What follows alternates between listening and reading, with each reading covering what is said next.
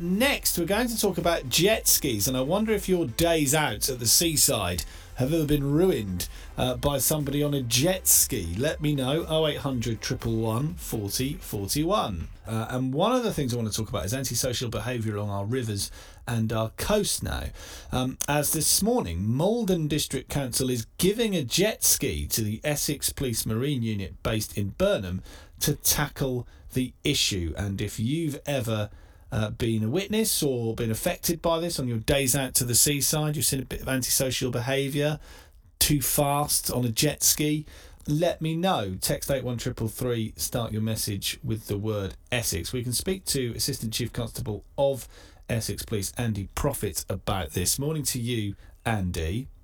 Good morning, Ben. Um, just tell us uh, about getting this jet ski and, and why the uh, Marine unit need it.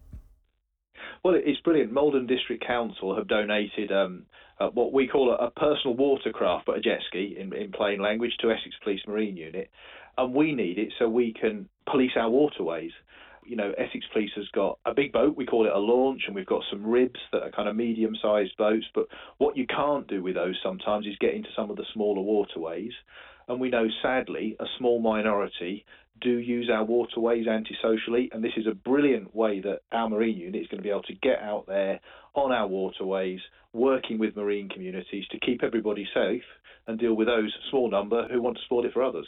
What kind of antisocial behaviour do we see on our waterways in Essex? You know, there's lots of bylaws that say how we can use our waterways that govern the sorts of craft that can go on specific bits of the water and what speeds it can be done. And in general, it might be using other jet skis, you know, noisily, racing around where they shouldn't do so, using them too fast, creating danger and, and noise. It is a small minority, but that's the key issue, really, to be able to make sure that the waterways are used safely and that antisocial noise and speeding type issues are picked up and dealt with. Is it a growing problem? I mean, I think what we know is it's a really seasonable challenge. You know, we're coming out of lockdown, aren't we? The weather's now well, it's raining at the moment, but it's hopefully going to be warming up as the summer progresses.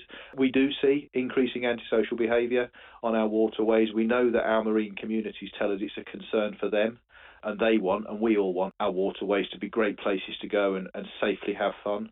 So, yes, it's a real problem for marine communities and something that we're delighted to be working in partnership with them and Maldon District Council to try and address. Isn't it a problem that uh, that people? I mean, I've never hired one, so uh, you, you, may correct me on this, but it does appear that people can just rock up, hire a jet ski or, or any other uh, watercraft without really knowing uh, the proper rules and regs of using them. I, is that the case? It is a problem, isn't it? I mean, jet skis, the one I'm looking at outside now, these are big pieces of heavy equipment that can go really, really fast. And whereas that's great fun, if it's not used properly and safely to the laws that are designed to, you know, make sure that we use things like jet skis safely on bits of water, it is a real problem and it can be dangerous. And that's exactly why, uh, working with the marine community, the Essex Police Marine Unit wants to be out and visible on our waterways, dealing with the small minority who take the mickey and spoil it for others. And that's exactly what we're going to be doing. Uh, Andy, thank you. While we've got you, um, we're chatting about um, some of the behaviour of football fans uh, in London last night. Were there? How were things overnight in Essex uh, before and after the football? Have you got any any figures to hand about whether everyone behaved themselves or not? Yeah, we had police officers working with licensing colleagues around the county throughout the tournament.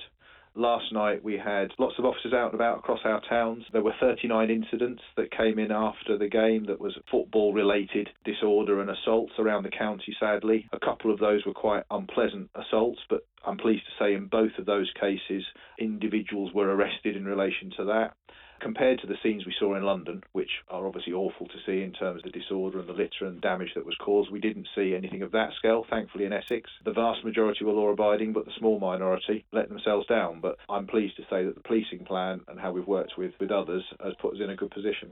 Uh, 39 incidents, Andy. How does that compare to your standard Friday or, or Saturday night?